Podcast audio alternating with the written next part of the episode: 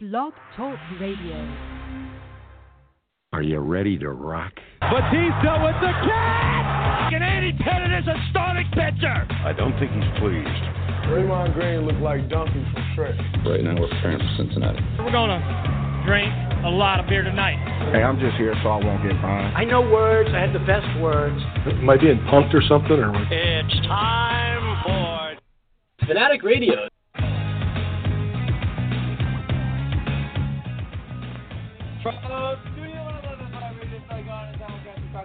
Uh, the um, country. The on BlessedRadio.com, the B60. This is Fanatic Radio, Millennial Show. Your host, Mike Carter, Josie, always notorious, Jen Warren. Live and direct from the East Coast, where a very important Game 7 is tonight. We will get Flo's opinions on that. He has followed it more closely than I have. I, I don't think I've watched a single game of the NHL playoffs. We'll talk Kevin Durant, what free agency means to the NBA, some baseball talk as the Yankees are currently atop the AL East. Um, what I've been up to in the world of planning for the epic trip that will unfold in July. And uh, well, we're a little bit late to the show starting. Off on the right foot. I know. First of all, I want to talk about basketball because I knew obviously there's not a there's there's the two big sports going on. There's uh there's, there's hockey and the NBA Finals. Golden State won the other night, extending their uh their chances of winning. Or extending their chances of forcing a game seven. So I'm all over the place. You're catching me live and direct right now, making dinner, and um, doing the doing the doing the bit doing the busy work. But good thing about that, I actually didn't watch a single game, as always. Uh, went wine tasting on Saturday. Missed all the all the action. Kevin Durant's return. Of course, my phone starts blowing up. It's about I'd say about midnight. That game was that game was in Toronto, but it wasn't that bad. Phone starts blowing up. It's my dad. You know, who'd give me like live text by text updates. Just God love him. We'll get more to that. Flo joins us in the show. Uh, I do actually want to start off why we are relatively late. For, for those of you that don't know, we, we, we used remember when the show was legit. We started on time. Now it's just like helter skelter. We're all over the place, but there's a good reason behind it. Because we're in. Okay, for those of you that don't know, I work for the greatest road course in the world, uh, WGI, and we have several events coming up uh, relative and relatively soon. Actually, I believe our six-hour race is only like two weeks away. Um, and, we'll get to that because that goes part of my July adventures. But anyway, after the Fourth of July week, there after the Fourth of July weekend, there is this great event we host. If I encourage if any of you are in the vicinity or around, please come out to the Finger Lakes Wine Festival. Voted best wine festival, largest in the Northeast, over uh, over 90 wines. And anyway, so there's a reason why. So I'm I'm working on I'm I'm sort of the keeper of the website me and my me and my boss. So, you know, cause, because the uh, sports car race is our first actual race, I'm trying to get up to speed with the media appearances, making sure the social pipes are are enraged with content. So a lot of the wine fest stuff hasn't been falling through the cracks, but I, it's, it's been less and less because we're actually building up to a legitimate event. It'd be like someone planning the it'd be like someone playing the Super Bowl when the when the playoffs haven't even started yet. NFL ain't focusing on the Super Bowl just yet, but they will eventually. So, uh, one of our so one of our biggest things is updating the website. There's a lot of things when we when we did the redesign. We did a redesign couple months ago, and it's been my boss and I for both the the Glen.com and FLWinefest.com. It's been like an ongoing process because our main goal is to just get the uh, the redesign up as fast as possible. And then when we do it, because the old the old websites were, were very archaic. They were like WordPress. They, they were like WordPress WordPress level shit, which is not good. We are an established establishment. But anyway, we've been updating things. With and of course the problem is both of us went into the idea of a redesign. My microwave is, is yelling at me in the background. Um, we both went into the idea of having a minimalistic redesign. Simple, everything's there uh, less is more was the, the the goal we took. Uh, I think our flaw, and we laugh about it now. We didn't really pull our employee. We didn't really pull our coworkers on what they wanted. So when we went, so when we did the redesign, it's all there. it's just either all on one page or it's like it's this it's this great technology where you where you hover over something. There's not an individual page for every single thing like there once was with the old websites. And so we've been just ongoing updates. WineFest since it launched, I don't even know when it launched. Probably January, February, and then the Glen.com relaunched in oh no, maybe it was like November. It was like early to it was like late 2018. Glen.com went live in May, and that's the one with all our racing material. For the WineFest one, I finally get finally getting around to upset, uh, upsetting, updating this information. And the big thing about our is our Friday night, we have something called the Launch of the Lakes, which is our our sort of kickoff event. Because WineFest is an all-day thing, Saturday, Sunday. But we have it from like five to nine ish or whatever. We have a, a kind of preview, a couple wineries, a couple food vendors. But the best part about it is, it's like Greek themed. So It's a toga party. Now it's like it's like you know it's like Animal House goes outdoors. Um, and I've only been to it once, my first my first year here. So where I'm where I'm following up with this is as I'm updating this this page for the website, I immediately am getting into into wine fest mode, and I and this is the year, and I, and I don't know if it's been verified yet by like the the powers that be, or not, but we some of us are encouraging each other in the office to wear togas. And so now I'm thinking I want I want a little piece of that action because last year I think like three of my two or three of my coworkers wore togas. You can actually see it on my Instagram. It's one of the photos I posted last year. Um, and so now I'm wondering to ask the masses, being a, because I am public relations, but then we don't get media at this event. It's just it's just a lot of good people watching. Um, but then again, Cindy, who ran WineFest, is no longer with us. So we are, I'm in limbo because do I? I asked the masses more important the youth flow. Do I partake? Do I wear a toga? Do I go all out for this? How far is all out for this? Yeah, that's a great question, and this sounds like a fabulous event. I think, well, you you because you never want to be the guy, like the one guy, the one staffer or what have you, wearing a toga. So I, I mm. there's always got to be another person, male or female. I think if you can get another person, or if you hear from another person, and they're being legitimate, they're not being like a douche, like you know, say yeah, I'll wear it, and then they don't, then make you look like right. a chump. Or you could do that to somebody else and screw them, which we love that also. But I think as long as you have the assurance of uh, a, of a sound colleague that uh, wearing a toga, I endorse. So I think that's a yes, because I know I know the, the the girl who took over, uh, basically running Wine Fest. She's been kind of the one adamantly endor- adamantly saying saying let's wear togas, let's wear togas. The problem with it though is no one really takes her seriously, or we ha- we haven't gotten we haven't gotten like I said earlier we haven't really gotten a second opinion from the powers that be, or maybe we have and I just haven't asked because I haven't really thought about it.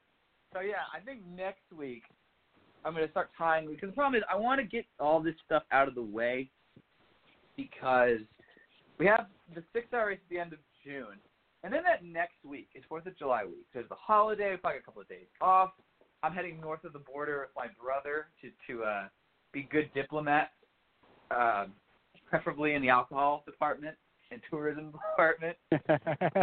so, and we like I said, then the way the calendar falls, week after that, WineFest is that Friday, Saturday, Sunday. So I'm trying to get everything done, bought, organized. I think I think her intern is going to be doing it as well. Maybe that's maybe that's the thing. Maybe yes. maybe we hate. Maybe we get the in, maybe maybe we force the interns to wear togas. so I don't know. I gotta get we gotta get we gotta get a, a chip. We got what do they call it? A chip, a, chip survey or whatever. Uh, so stay tuned because then I'm thinking. But now I'm thinking if I if I do it, how far of a commitment do I make it? Because I'm looking at Party City, and I'm noticing there's sort of two kinds of togas. There's like your normal one, but then there's the, uh, the then there's the, the Caesar Augusta package, which includes which includes like like those arm, like those gold wristband, like those gold arm wristbands, and uh, a gold like flower, a gold uh, crown of leaves. So then I'm wondering, okay, if I do it, uh, how far, how how in how in deep do I go? Because another thing is, I don't want to. I want to be. I don't want to be basic, but I don't want to be like incognito as well. Because we have uh, a like a, like the god of wine. A guy dresses up as like Bacchus, the god of wine. So we, I don't want to be. The, I don't want to be outperforming him. You know what I'm saying? So how how, how much how much invested do I go with this? If you were in I think you. Yeah, I mean, I think. I think it's one of those things you got to find the middle ground. I think like you don't want to go super invested, but you don't want to just completely half-ass it. I think you need to find that kind of happy medium, as that turn of mm-hmm. phrase goes. Where it's like you put a little bit of effort in, so it looks like because you never want to like look like you know shit, particularly at a function like this. Kind of want to look like you put a little bit of effort into it, but not go completely all the way where you're showing people up and you just look like a just look like a goofball in the other direction. Yeah, exactly. Have you ever, have you ever done? Uh, have you ever worn a toga or been to a toga party before? I I have never done either, so clearly I didn't have enough fun in college, uh, or I guess even high school for that matter. But no, I have never done the uh, the toga activity, and but I'm sure it's a fabulous feeling. How many frat parties? How many frat parties did you end up going to in college? I was gonna say I think I've been. Oh. I went to one. I went to one toga party. I, I, I didn't stay the entire time. I think it was during my freshman year. You know, when we were just trying. It, it was one of the uh, the original. What, was that week called? Um, not orientation Um, week, but what was that first week of college called? Oh, World- what is, yeah, what was that called? Yeah, not orientation week, but like, yeah, I know what you're referring to, but yeah, I don't week. remember. It's been so long. Yes, there you go. Simple enough. Did you, did you go? Did you go to some welcome week parties? Ah, God, probably not. Again, I wasn't a fun kid, and arguably still am not. I, you know, you asked me about the amount of frat parties. I went to one frat party with you and our, our old buddy Nick Tapitas. That was, I forget what frat it was, but it was that frat house that's like that was way out in, uh, maybe almost in Maryland, like way, way down Massachusetts. I don't remember where, whose that was, but Oh, probably that was um. Oh, it was uh. I don't remember their names. I remember a, a lot of guys on my floor freshman year were a part of it. Uh, prefer, Yeah. preferably the uh, the the, immor- the immortal John Blundo, former guest and uh, forever endo- forever endorser of this show. He was part of it. yeah. Yeah. Yeah, What, I what was what was their what was their I was gonna say what was their club called? What was their frat name? I Um, don't remember. It's been so it's been so long, and like just like the amount of Oh. frat parties I went to, you know. Phi- uh, Phi Sigma, Phi Sigma Kappa. Phi, Phi Sigma is what it's called. Yes, that's because that was actually the first time. Actually, no, that that's that's a story. That's a story I'll take. That's a story I'll take to the grave. Or maybe I'll say it later. My thumbs up, thumbs down. Yeah, I have, if I have, if I have a reputation to uphold. I mean, my, my I mean, you do. My mouth, my, my, yeah, my mouth does get me in trouble a lot on this show, so I'll save that story for another time. Stay tuned. Stay tuned for what I did there. Uh, that, that, that I've never done since. But yeah, I went to a toga party. But What's I remember there was- is I there don't, was- even, I don't even remember the story, so this this is just fabulous. Yeah. I know it. I know it involved my buddy Russell and the and um, the Lakers game. Because uh, and and and basically some uh some and, and basically some basically one of one of those uh one of those things you do in college that you try that, that you um that you try because it's college. And I'll just leave the cliffhanger and the speculations and the haters or lovers to up to, up to the imagination. Oh, yeah, I, man. remember, I think it was like Big F was always maybe it's Big F. I don't know. They were always doing like the toga party. They always did the theme. Them and them and Delp always did the themes. Like the classic frat themes, like the toga parties or the Catalina wine mixers from uh, shout out to Step Brothers. Yep. So yeah, so uh, to be or not to be wearing a toga, I will get more information on that as it uh, gets closer to the to that week. But we're still like a month away from that. But I want to get it out. Yeah. I want to buy my stuff now. Of course. Especially for uh, when we get the mailbag. Yeah, yeah, exactly. Get some of that So fan mail. If they, yeah, if they want, if they, if we get the people what they want, fans, how do I become subtle yet uh yet the, yet the center of attention at a uh I think it's not it's a toga party, but it's like what's the best what's the best way to describe it? It's like a toga party, but uh, it's for it's a very weird mix of people like age wise. You have you have your people that are probably our age are in their twenties, some early thirties, and then it just goes the complete opposite way where you've got primarily women in their like their 50s and 60s, like late 40s, 50s, 60s. So that's the kind of I had a great great story last year. There was a yeah, that's the other thing. We have it's like a it's like a toga party, so you can win to be like king and queen. Um, then there's costumes as well, which I always thought was interesting. But then you got you, know, you got some group of girls that dress up like the Avengers, or there's a couple of girls that dress up like Girl Scouts. You get the one guy who has a tattoo of the track on his back that wore a Goodyear racing tire as his outfit. He had to like he had to like hook he had to like hook the strap Oh my God. over his, like overalls. So yeah, apparently his family had they were featured. Rut- Rutledge Wood um, interviewed them during NASCAR weekend because I guess the dad got Oh, a tattoo, the, the the sisters got a tattoo, all of the road course track like layout. So that those are the Wow. people you're dealing with. It's not Rutledge paint. Let's just say that. I know, right? Uh, so yeah, that's Launch of the Lakes. That's the 12th of July. Um, what was not 12th of July is the Stanley Cup. That is tonight, Game Seven. Boston won big. Have you been following the the, the, the playoffs at all, or more importantly, the Stanley Cup? there's been a lot of controversy, but yet the final game of the season ends literally in the final game of the season. Yeah, I mean, there's been a lot of criticism and critiques of a lot of the refereeing, a lot of controversial calls, a lot of calls that oddly throughout the postseason seemed to favor the San Jose Sharks, which everybody was like, okay, so is the league trying to help the Sharks of all teams? Like what? So that doesn't really, really make any sense. But been really good, a really competitive back and forth series. You've had, you know, Boston will win, uh, they'll win big. St. Louis will struggle, and then they kind of flipped the script. Uh, St. Louis had the chance at home on um, Monday, and was it Monday? Yeah, no, it was on Sunday night. Excuse me, and uh, they were not able to get done Tuukka Rask, which was spectacular for the uh, the Bruins.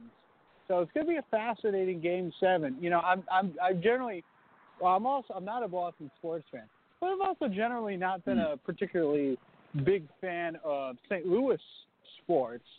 And you know, the Cardinals fans are annoying, but we're polling for the Blues because I gave the shout out to the Blues recently for playing the Laura Branigan song "Gloria" as the victory song, and I'm going to Yes. make a prediction right now that the St. Louis Blues are going to win tonight win their uh, uh, first ever Stanley Cup championship, and I think that'll happen tonight.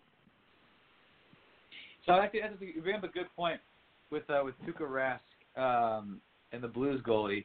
What would you rather take into a game seven? A goal set. So I don't even know the Blues the Blues goalie's name.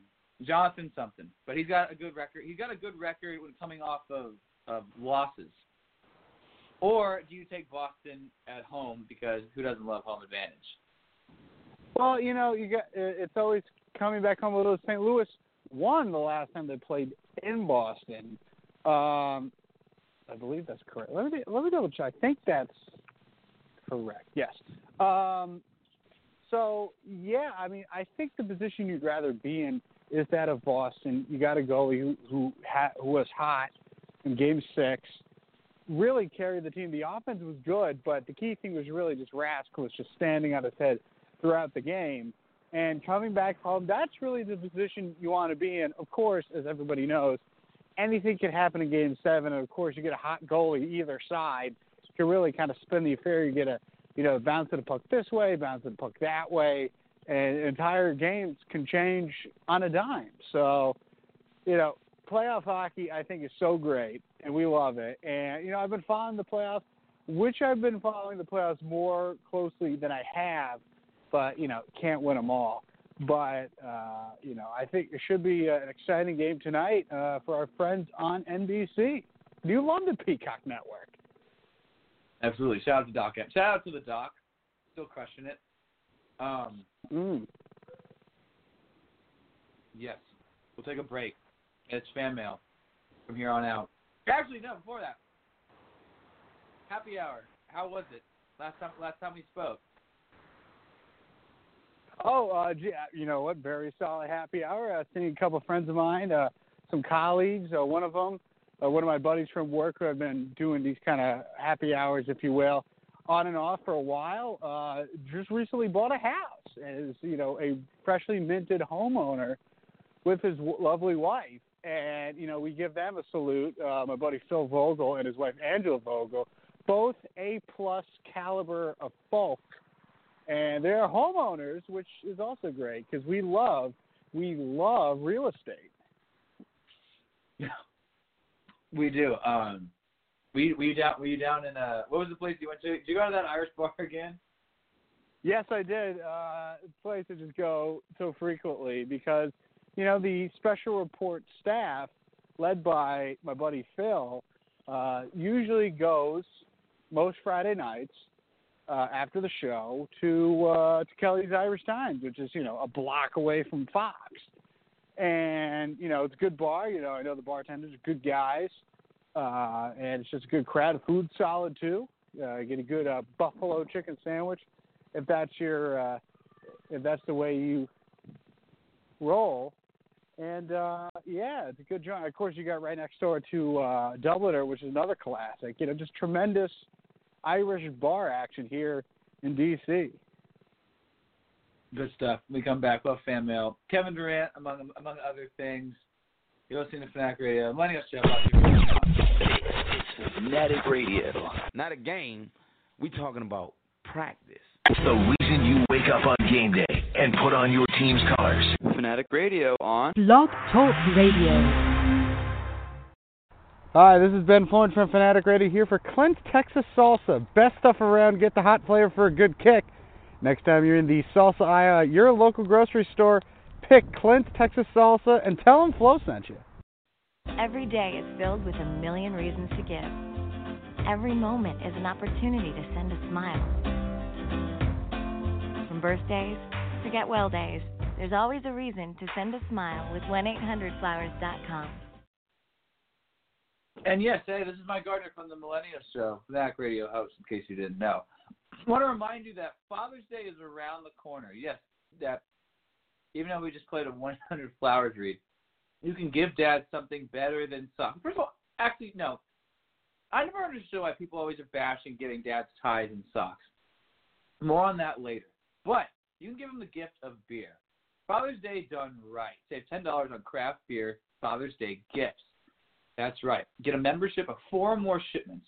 Craft the Craft Beer Club and you'll receive $10 off your purchase or get $25 off a 12 month membership. And the first shipment, Dad will receive a free bonus gift.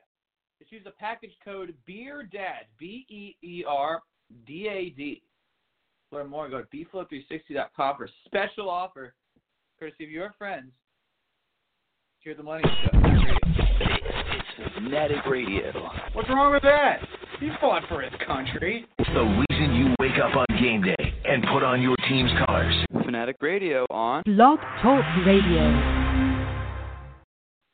And we're back, Fanatic Radio. Mike Gardner, Ben Floyd. We are the Millennial Show.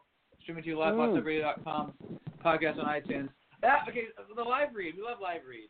I want to go on this rant because I don't get why people are ragging on giving socks and ties Father's yes. Day gifts. Like I because socks get holes in them and wear out very quickly. And of course, when you're in the business world, you can never run out of, of ties and polos. That's usually 90% of what I get my dad anyway. Do you feel? I feel like I feel, I feel like we're on the same page with this. We hate corporate America and the course. for devaluing the uh, the old school way of Father's Day. I mean, I mean, there's no question, and you know, I totally agree. As somebody that you know likes to wear nice socks, uh, loves a good tie, you know, absolutely, there's nothing wrong with getting the old man tie, socks. Now, I wouldn't give that to my father because he doesn't wear a tie to work or particularly often. But hey, you know, can't beat a good tie. And yes, absolutely, corporate America is just trying to uh, change and adjust, how, you know, like the classic Father's Day action. And we're, in, you know, thank God for this show because we do not stand for that, man. I was gonna say, we stand we stand we stand for the, the on the on the platform of right. What's the best What's the best Father's Day experience you have with your old man? Oh gosh, um, or best gift?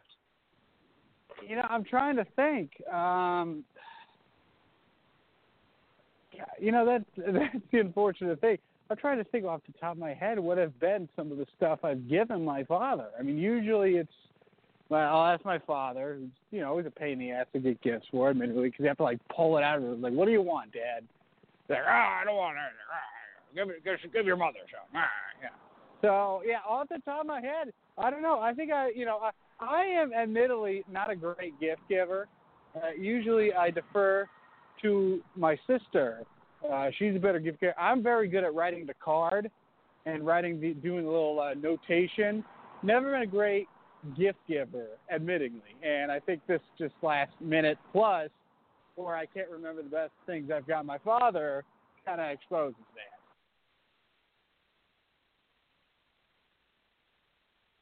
So I never I never gave stuff that day. My dad's birthday is just around Father's Day. Um, I've done stuff in my life where I've always been like, oh, this is this, this has the merit of a Father's Day gift, but it was in like May. I mean, one of the coolest things I ever did with my dad was took him to the Indy 500 uh, in 2016, which was the hundredth running, which was a pack that we made like years ago.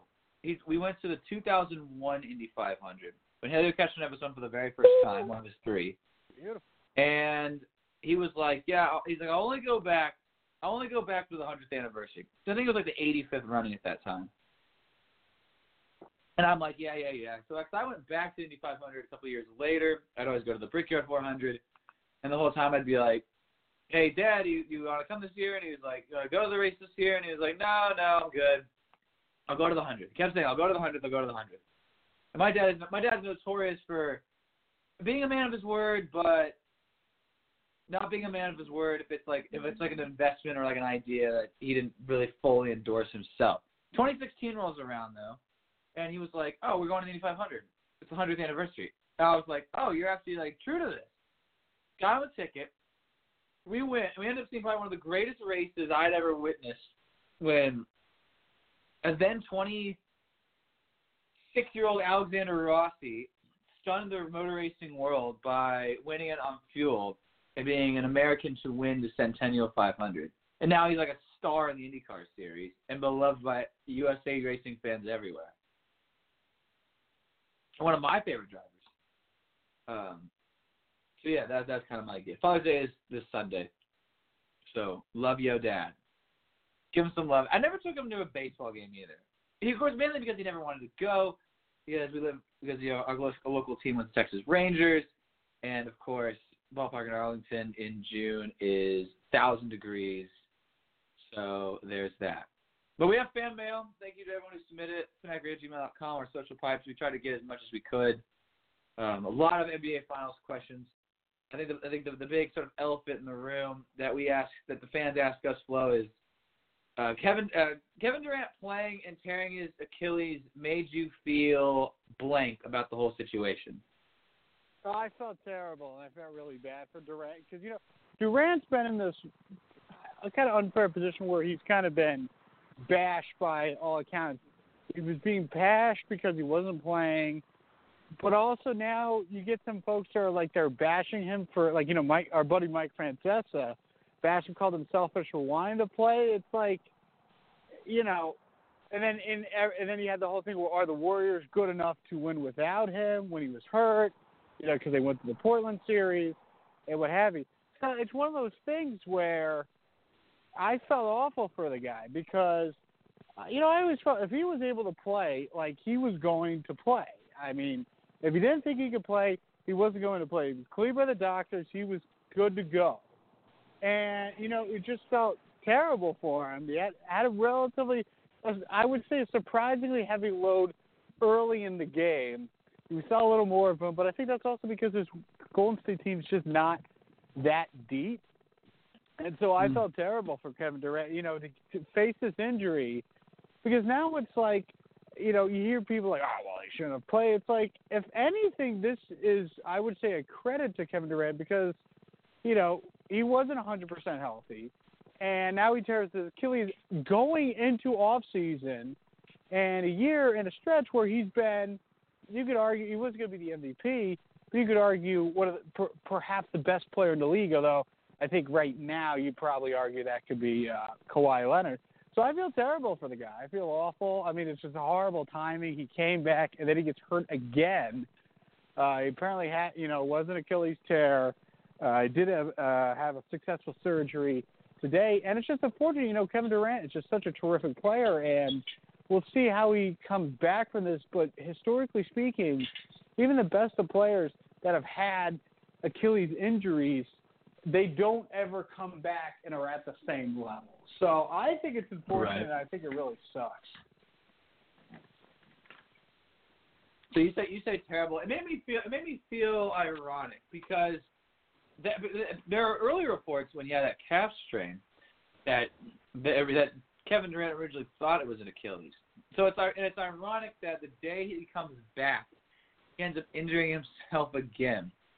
So I, it is it is Sacramento. Like I said top of the show, I didn't watch it. I'm married. I'm gonna watch it probably tonight when I um after we're done with the show. But it's it's very it's very ironic because of just the timeline and circumstances it happened.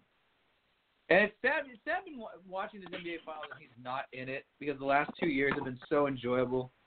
Especially when last year when he just came and drilled the ball in the four game three, drained like a 35 foot jumper over LeBron and ended up sweeping Cleveland. I think they swept Cleveland. Um. So what is it? That? So how did it make you feel for Game Six? Back to Oracle. Kevin Durant gave his team a game of life. Um, but do you think Toronto, now now that Kevin Durant is officially out with no no no no shareable doubt, does Toronto close it out in six? You know, it's going to be very tough to see because Toronto, you when they had that run, when they had uh, Kawhi, scored like 12 points in a row, they took the six point lead uh, late.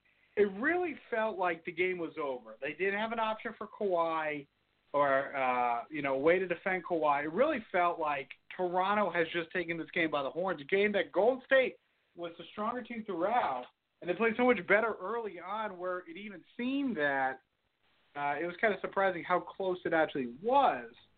But and then Toronto, they had one of those things where they were so close, and then you know Nick Nurse took that ill-fated timeout. Everybody's basking. Nobody really knows why. Uh, and then Golden State hits the three threes in a row. And then Toronto just had a series of terrible possessions, and they never were able to uh, take advantage of even DeMarcus Cousins, who had just a horrible stretch of uh, of goaltending and offensive goaltending and that kind of wild uh, moving screen, which I have never seen that call made that late in the game. I, I thought that was pretty wild. Um, so, so Toronto just lost that position, and you know you just see how tough this Warriors team is. But again, we saw this Golden State team beyond Klay and beyond Curry who can they really rely on? Demarcus Cousins had his moments, didn't play terrible, but then he also had some just boneheaded mistakes at the end of the game. Uh, and then beyond that, you know, uh, Looney's hurt. You know, Livingston's not giving you anything, and who, you know, Iguodala's hit and miss. So it's really, it's really tough. And but it's also you're going back to Golden State. So mm. I don't think Toronto closes this out. I think Toronto, I would say, is more likely uh, than not to win the series still, but I don't see the series ending in six. I think it's like the Stanley Cup Finals. Toronto has to win. I mean, they have to, but Toronto doesn't win. Golden State wins. Just because now Durant hit the reset button. It's kind of um, a zero-zero series where Steve Kerr's still throwing a million combinations, and momentum is key, especially in basketball as well. Although not so much like the Stanley Cup playoffs. There's so much time in between the games in the NBA that if Toronto were to lose Game Six, they would have at least some suitable game plan and just throw everything at the kitchen sink. Everyone, everything but the kitchen sink for Game Seven. But I think Toronto, I think Toronto will win six. But you know, I don't know. I could be proven wrong. NBA Finals continue though. Tomorrow, Thursday, Thursday, Thursday. Um, moving on to something we love near and dear to our hearts on this show, uh, the Women's World Cup. United States defeated Thailand 13 to 0 in a biblical route. Uh, which which leads to, which is a good which leads to, knowing uh, today's America leads to a very interesting debate. Is it just the way of the game or poor sportsmanship by the U.S.? Well, I think you know, you know, uh, your buddy Rob Stone, like after the game, was like, ah, well, they kind of ran up the score a little bit, and everybody, literally everybody else on the set, was like, no, because here, first off, you know, I don't really accept the idea of running up the score, uh, in the sense of I don't really buy because you still have to play defense. Like, yeah, like if you're up by, you know, by six touchdowns, you shouldn't be throwing the ball deep every play.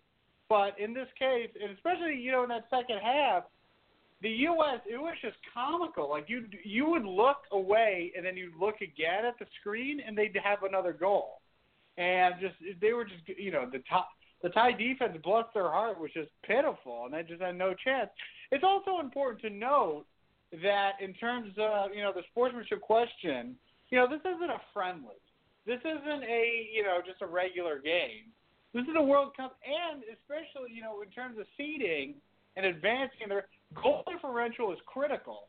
And the more goals you can rack up, that gives you more of uh, safety barrier. Let's say if you know somebody gets hurt, or you have a team that, uh, or you just you know pull an upset, or you get a draw, and that can happen in soccer, and you know that better than anybody. So I don't really have an issue with it.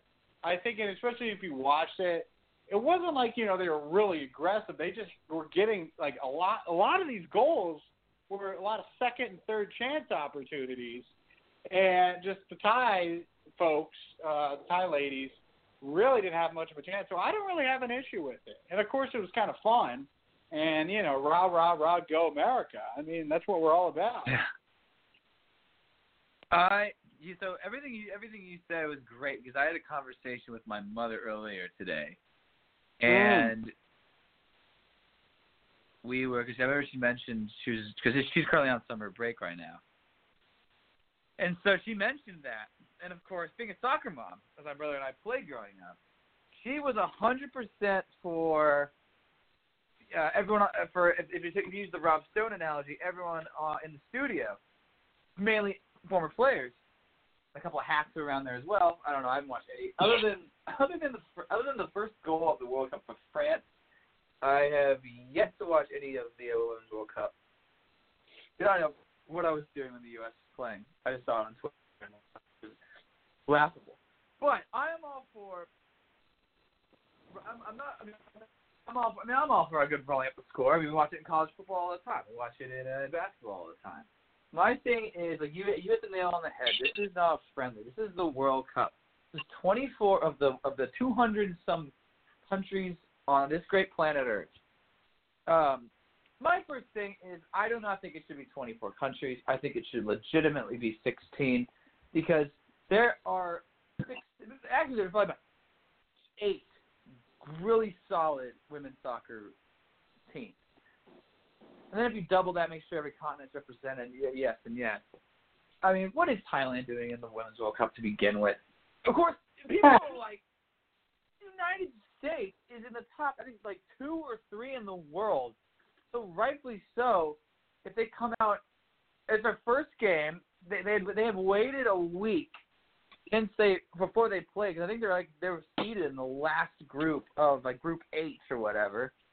So so much hype, so much pomp and circumstance going on, and they hadn't even taken the field yet. Of course, they're to come out like a bat out of hell and kick the crap out of the first team they play, especially in the World Cup. Because if they had, if they had gone out there and only scored like three goals, it's almost a damn if you do, damn if you don't. If they get if they went out there and scored like five zero or three zero, I think they play Sweden next, who is who's coached by the uh, the great expatriarch Pia Sundhage, who led the United States to not the promised land because I don't think she won anything with them.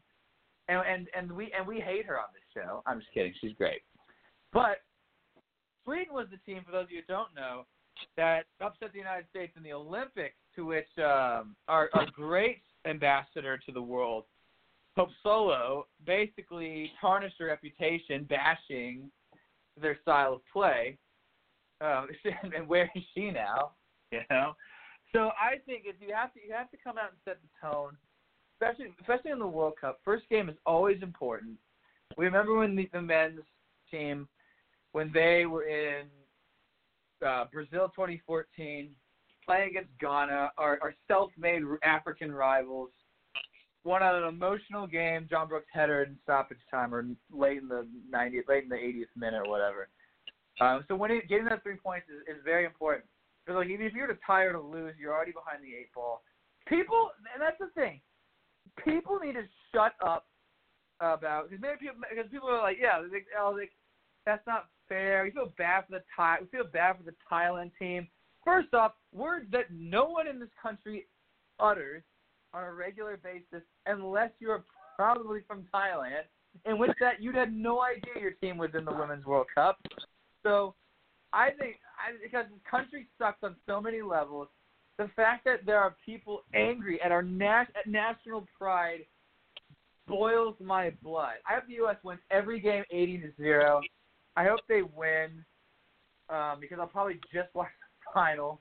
Actually, no. I watch. I watch the quarters. I think once we get to the quarters, that's when it gets good.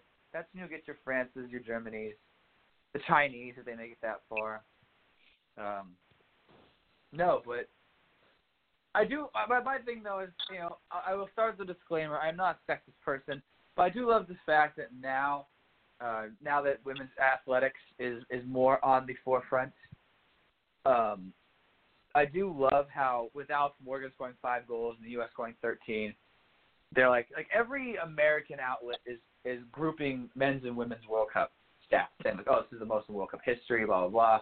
Even though there's been nearly double, triple the amount of men's World Cups than women's, but you know that that yeah, we'll gloss over that. But then like some international outlets, they're just like, oh, this is a women's World Cup record. They like don't even they don't even like like associate the men's World Cup with the women's World Cup. Um, so yeah, yeah. Do not do not frown on the U.S. Shout out to my girl Jill Ellis because people when she took over that team, they laughed at her and they said there's no chance that she's in over her head because I think it was one of her first few games. They lost, um, but now she, uh, yeah, that's right. She like she like lost the Olympics. So so now they um and then they got then people are like, oh yeah, they got they they, they have like they're they're old, they got a bad back line. So yeah, people need to people need to go away, and uh, and um and support the U.S. So I I I, I know the next time they play. Uh, we go to baseball. We know we know the MLB's initiative is to uh to let them play. You know, let the guys do whatever they do. What did you make of the exchange between Madison Bumgarner and the, the dude from the Dodgers, in which the pitcher was doing a little bit of trash talking? Um, I thought it was great. I mean, Son, you, what are you eating? Are you like me eating while doing the show? I'm eating a little ice cream. I'm sorry. Oh, Ben and Jerry's? No, it's what I'm sorry. Uh, it's this enlightened, like low fat ice cream. is only a couple points on the Weight Watchers, so that was that. There we so go. apologies, because I especially because I was just about to finish. Um, I thought it was great. I thought that you know everybody has this this unwanted um uh or should be the unwritten rules of Major League Baseball, like, you know, don't admire your home run for too long, what have you. So I thought it was great. I mean, especially I love how the response was like, if you if you're so concerned about it, go get the ball out of uh, McCovey Cove. I thought that was fantastic. And what was great is that talking about Max Muncy, so, so there's this clown, Phil Sanchez, who's a, uh, a sports anchor somewhere. He allegedly is a baseball junkie, but he tweeted and it just blew up on Twitter before he deleted. This was three days ago. He tweeted, "Max Muncy is hitting 278. He didn't put the period there, which means that he fails at hitting set ball more than 70% of the time." Um, but he said, but he said, you know, let the kids have fun. Uh, whoever this clown is, and he just got completely destroyed on Twitter, um, which was fantastic. And eventually had to tweet, so that dude's a jackass. But I thought it was great, and uh, you know, the Dodgers uh, Giants rivalry is one of the great ones in baseball, and uh, it was good stuff. I loved it, and because it's funny because we talk about baseball and its, its ultimate demise on the show a lot. Primarily, I do. Yeah. To just get your takes on it, but I think I this makes me more inclined to watch baseball because I'm still I'm on the I'm on I'm not a purist or, or a, a, belo- a beloved follower of the game like you are, but I'm not a hater either. You know, I have my I have my angst every time the Cubs are on, thinking that oh my god, this is the day this team loses, and uh, and now knowing that Theo Epstein has made bank picking up some uh, some much needed help, Carlos Gonzalez and the Rockies, and uh, uh, what's that guy? Whoever the closer from the Boston Red Sox, uh, Craig Kimbrel. Yep. And and then and then of course you know I'm on social media constantly, not for my own personal gain, ninety percent for work. And I love it how the other day I saw that, which is great because we hate Madison Bumgarner. I can't stand him. People are like he's the greatest pitcher of this generation. That is not true. Um, he's a hack that only had one moment in the sun, and people think this guy is the ultimate lockdown pitcher. I'm glad he's, his career is slowly crumbling in front of him. Um, I'm glad the Dodgers are back. Shout out to my boy Clayton Kershaw and uh, shout out to my, shout out to my other boy Cody Bellinger. Shout out to the Dodgers for not firing Dave Roberts either. And it's a loyal organization that is willing to stick it out to the end because they got all the money in the world. And if they fire Dave Roberts, I actually, actually, fun side note about this. The other day I was in Buffalo. Uh, we took Kathleen Legg to Sahlen Field, the Buffalo Bison, or the uh, the AAA affiliate of the Toronto Blue Jays, for media event. And on it, and at Sahlen Field, which is formerly Coca-Cola Park, they had this. They have this great. We love the minor leagues, and they have that Wall of Fame. And they used to be the Indians affiliate. They used to be, uh, and then they're recently the Blue Jays affiliate. Uh, so they had, so they had a lot of, they had a lot of great Indian players. Yeah, like Travis Hafner, Grady Sizemore, Coco Crisp. Um, so they got more recent of the Blue Jays players. You know, uh, Joey Bat has been down there. Um, I believe Strasburg. No, no, I'm wrong with that. Anyway, Dave Roberts is on it because I think Dave Roberts played with the Indians for a short period of time in his career, and it's great because I was like, oh, there's so many guys I know. I understand. Oh yeah, and of course you got like Vlad Guerrero, Junior, Craig Biggio's son. So yeah, so as a little as a little side note, I was mentioning Dave Roberts, but those guys make it fun to watch and especially this dude from the Reds. And I, I think the Reds are probably one of the worst teams in baseball. But there's a guy named Derek Dietrich that he's officially getting the uh, the Fanatic Radio um, Showboat Award of Justice because I watched a montage of this guy smack home runs out of the park, and I love the way he he he, he goes yard against the Pirates. We hate we hate Pittsburgh. We hate the Pirates. Um, he goes yard and then he just sort of swaggers around the bases. I think it's fantastic because I always because nowadays it's not it's not hard hitting home runs. But then again, I say to every common American, you try to get in that small little box and swing a wooden bat at a ball that is rocketing towards your body, roughly in the 75 to 90 mile an hour range. And don't tell me that's not hard. I think if you hit a home run, I, I endorse celebrations in baseball because it's one of the few sports where you don't really celebrate. The only time you really do is if you get a home run, you might get to the home plate and do your stupid little thing. Um, at the end of the game, one of the team lines up, high fives each other like a bunch of YMCA players. I love that. Uh, and then every time a pitcher wins the World Series, he throws his gloves in the air like he's got shot in the back. So those are the only real times you really celebrate.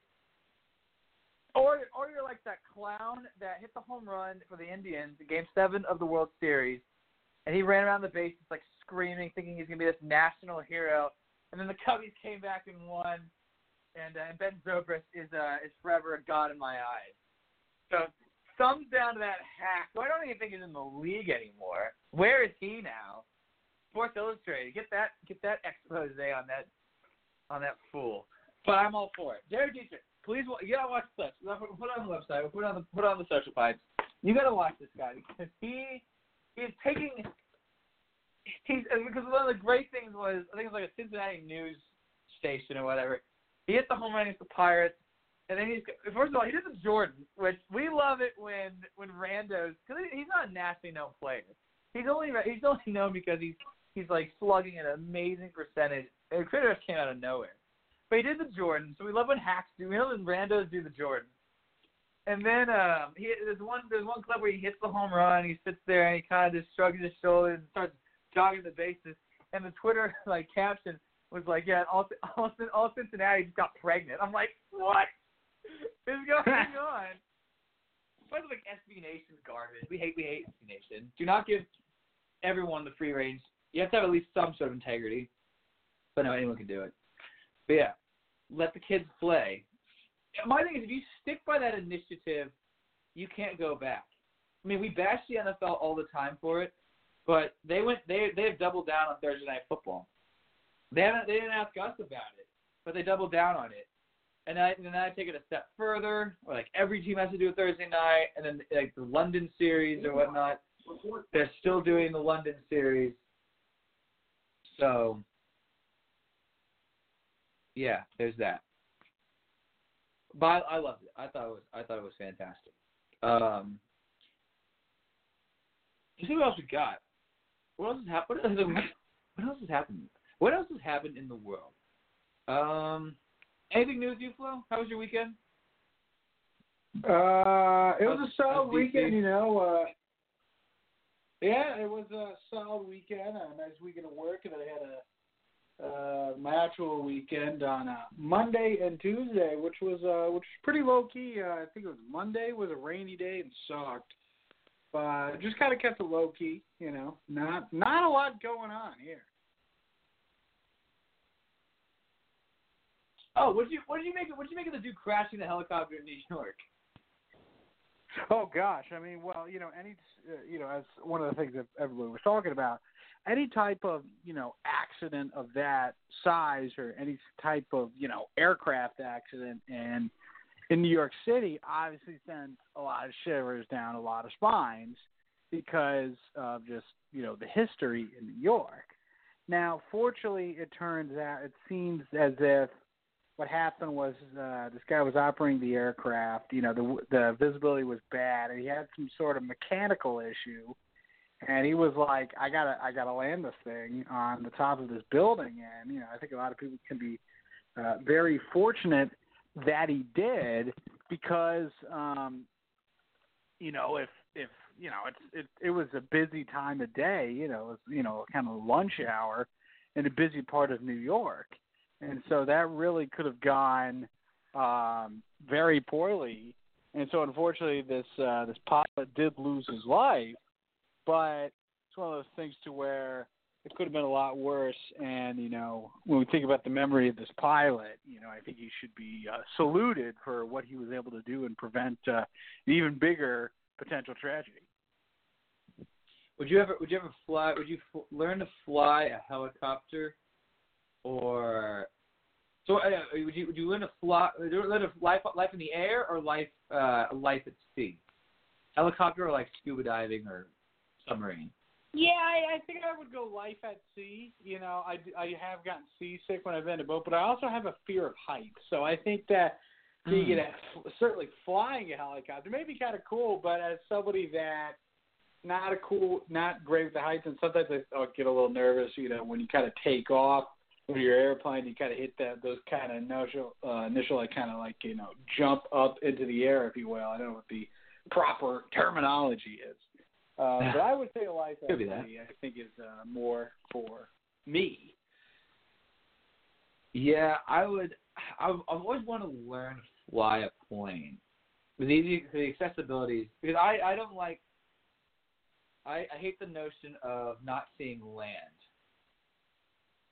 But then again, you know, I watched I watched enough movies. I've seen Die Hard and, and something like helicopter. And I put I put my handful of uh, GTA, and uh, never go when you're operating the the airplane or the helicopter. Um, but yeah, I would always, I would, I would always, I'll never get in a helicopter ever, because there's never a good story about a helicopter. But I would love to learn to fly. I think it'd be kind of cool. Small aircraft, light aircraft. So, so many, so many, so many um, thousands of feet off the ground. I'm not insane, you know. I ain't, fly, I ain't flying for Delta soon. I'm just keeping, I'm just keeping it real. Um, and we also keep it real by way of this. You cannot be serious. But it's time for thumbs up, thumbs down. That's right, our quickly acclaimed segment, What's Good, What's Bad in the World, Sports, Politics, Life, Love, Hate, uh, anything else? Because we, we give we, give- we give shout outs, shout shout outs, shout outs to all the shout outs. Um, relatively light week, which is the way we like it. We actually had some good conversation. Once again, podcast is on iTunes, blogtalkradio.com, beat both these $60 social Mm. pipes. Check it out. We talked um how we love the new school, but we love the new school baseball. We hope several hop on the bandwagon with it, with us. We uh, and it's the Stanley Cup is tonight. Break down that and uh, Kevin Durant's Achilles tendon injury. Oh, and I thought Mm. the Patriots it with the U.S. and Thailand, but well, thumbs up, thumbs down. Take it away. All right, so uh, I'm going to start off with a uh, couple of thumbs down. The first thumbs down is going to go to Farmer Farmer's Tan.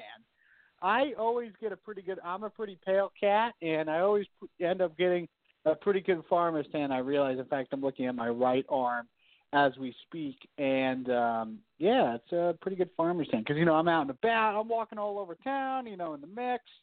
Should probably wear more sunblock than I do but you know can't win them all. So thumbs up. Also, down to our good friends at Blog Talk Radio. For whatever reason, our episode last week, the audio was like continually buffering, and I don't know if the show ever posted. Also, when you look at our show page, like they don't have a lot of recent episodes up, which is also kind of odd. Although this, for example, this episode is up on the website, so we'll see how that is.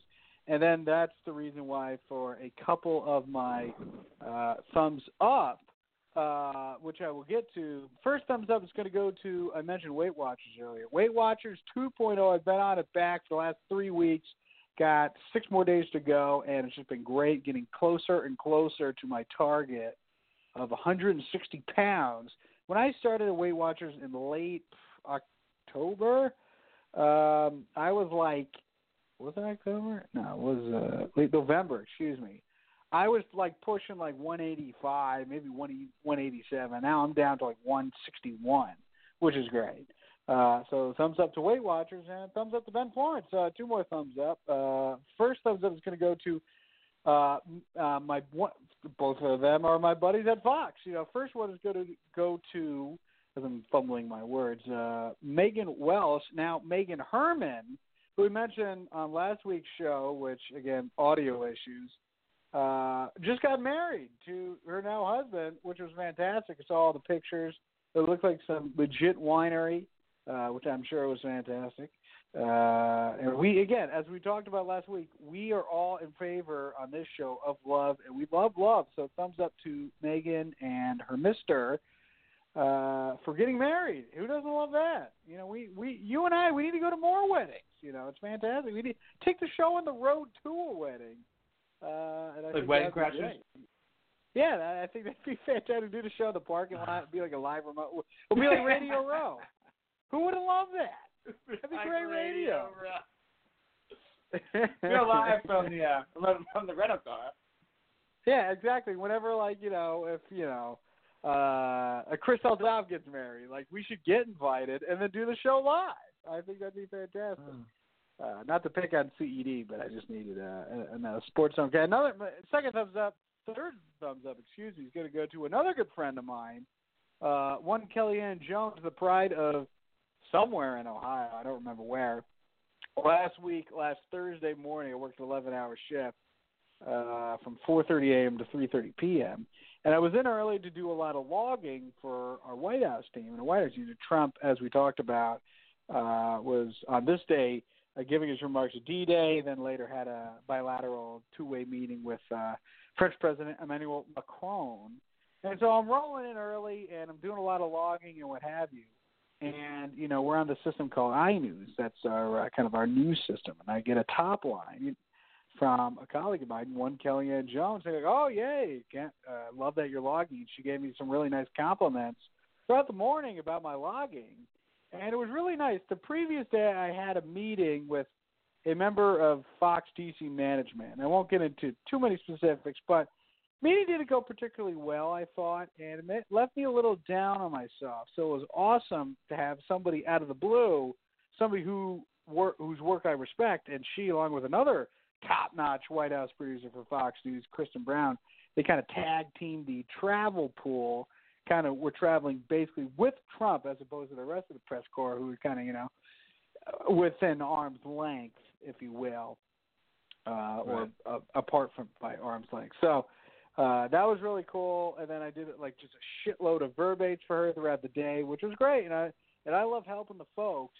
And I told the folk, the powers that be, like, hey, White House stuff, something I'd be interested in. So how about that? So that's my thumbs up, thumbs down.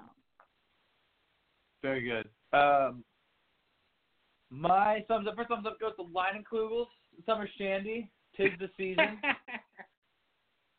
uh, of the lemonade flavored beer. Although there was one, I don't even remember the name, but I know our I know our vice president loves it. It's um some I think some Rochester brewery, but it's brewed with uh with Nathan's uh, I think in Nathan's lemonade, the lemonade you get from like Coney Island, whatever that whatever that special New York lemonade is. Uh, it's brewed with that, so that's cool because I actually recognize that.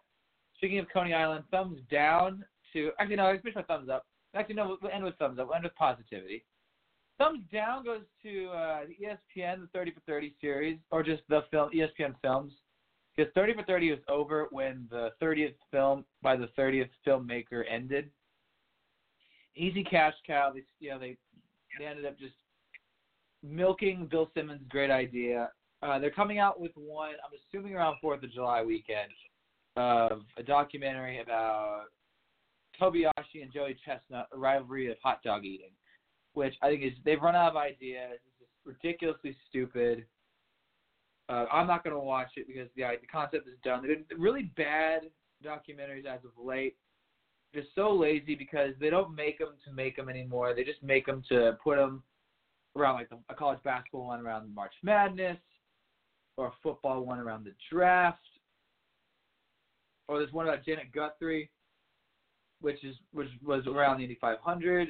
Uh, it was a pretty decent documentary, but there was an even better one that Fox made, um, like three months ago, around the Daytona 500. So thumbs down to ESPN and their and their shoddy film work. Um, thumbs down goes to Amazon. We hate the conglomerate because they need to stay in their lane. Unfortunately, they don't do that anymore. There's something called Amazon Prime Wardrobe where they just send you a box of clothes and you try it on. Now, I am all for going to a mall or a store because you, you got to you got to try. I think I don't know. You got to try something on before you do an impulse buy. I never do stuff online unless I've tried it on first because you you're guess if you guess if you go through life guesstimating, that's not good. And the fact that you could literally do anything off of Amazon It's very scary. Be- Bezos has got to stop we someone needs to stop him. Um, he's going rogue. They have all our information. The drones are attacking. This is literally like something out of the Terminator. Thumbs down to Amazon. Because Amazon does not make clothes. Amazon Amazon publishes books and makes and my Fire Stick. They should not do anything else. I don't know if the world agrees with me, on that, but thumbs down to Amazon. Uh, thumbs up goes to my mother, who I'm probably going to call shortly. Uh, she's got surgery tomorrow, but thumbs up because we want to wish have good wishes, uh, successful surgery, speedy recovery, lots of love and support, not just from her son, the, um, but the entire supporting cast, all the, the the love that my neighbors have shown, my relatives. So thumbs up to thumbs up to family, thumbs up to Ohanan family. Quote Stitch from Lilo and Stitch. Never saw that movie, but I don't recommend anyone seeing it. It, it looks awful. It was it was a dumb dumb Disney movie. Uh, thumbs down goes to the FIA. I was watching the Canadian Grand Prix the other day on Sunday, and Sebastian Vettel was winning. Seb Vettel with Ferraris goes off the grass, much like we all do in video games. Uh, comes back onto the track. From footage, looks like he gets in front of Lewis Hamilton, forces the Brit to let off the gas. Vettel goes on and wins the Grand Prix, or so we think.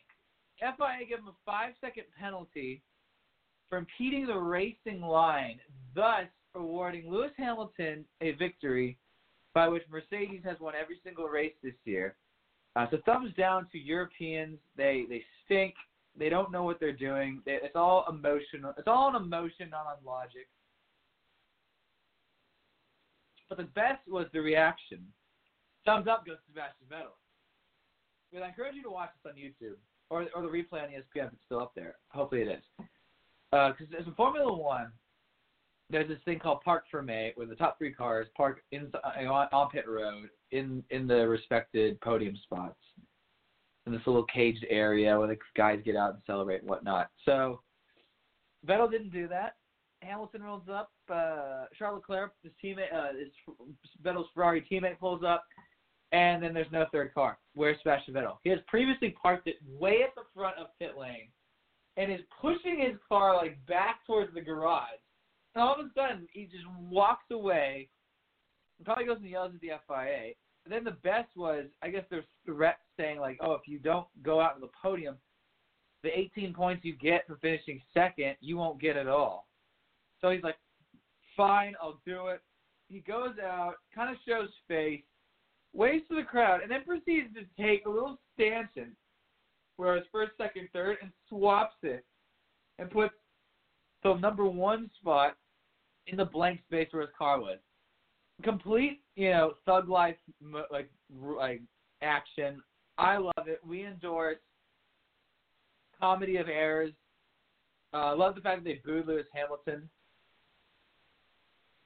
which is great because it wasn't Lewis Hamilton's fault that he won. He was just there. Thumbs up to Sebastian Vettel. Thumbs up to our favorite show, that, uh, of Rick and Morty. I saw on Twitter Mm. that four months later, new season will come out. So that that that leads us to what, like about September, like September, October, which will go by very fast, fans. So I encourage you to binge watch all the episodes. And Absolutely. a whoa, what was that? Thumbs up to my dad this time next week. It'll be um he'll be another year older. Shout out to my dad for that.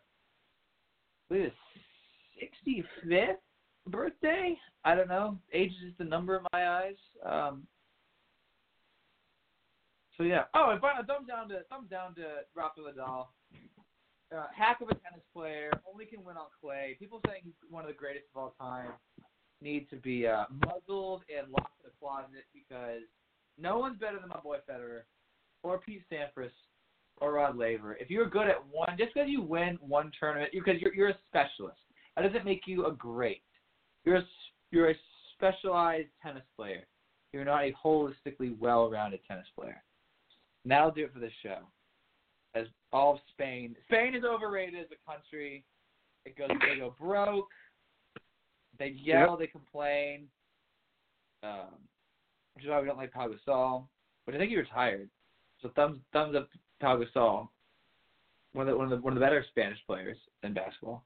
He's probably still alive in the NBA Finals. We'll talk that next week. And I don't know what we'll, we'll talk about. we'll talk about something else.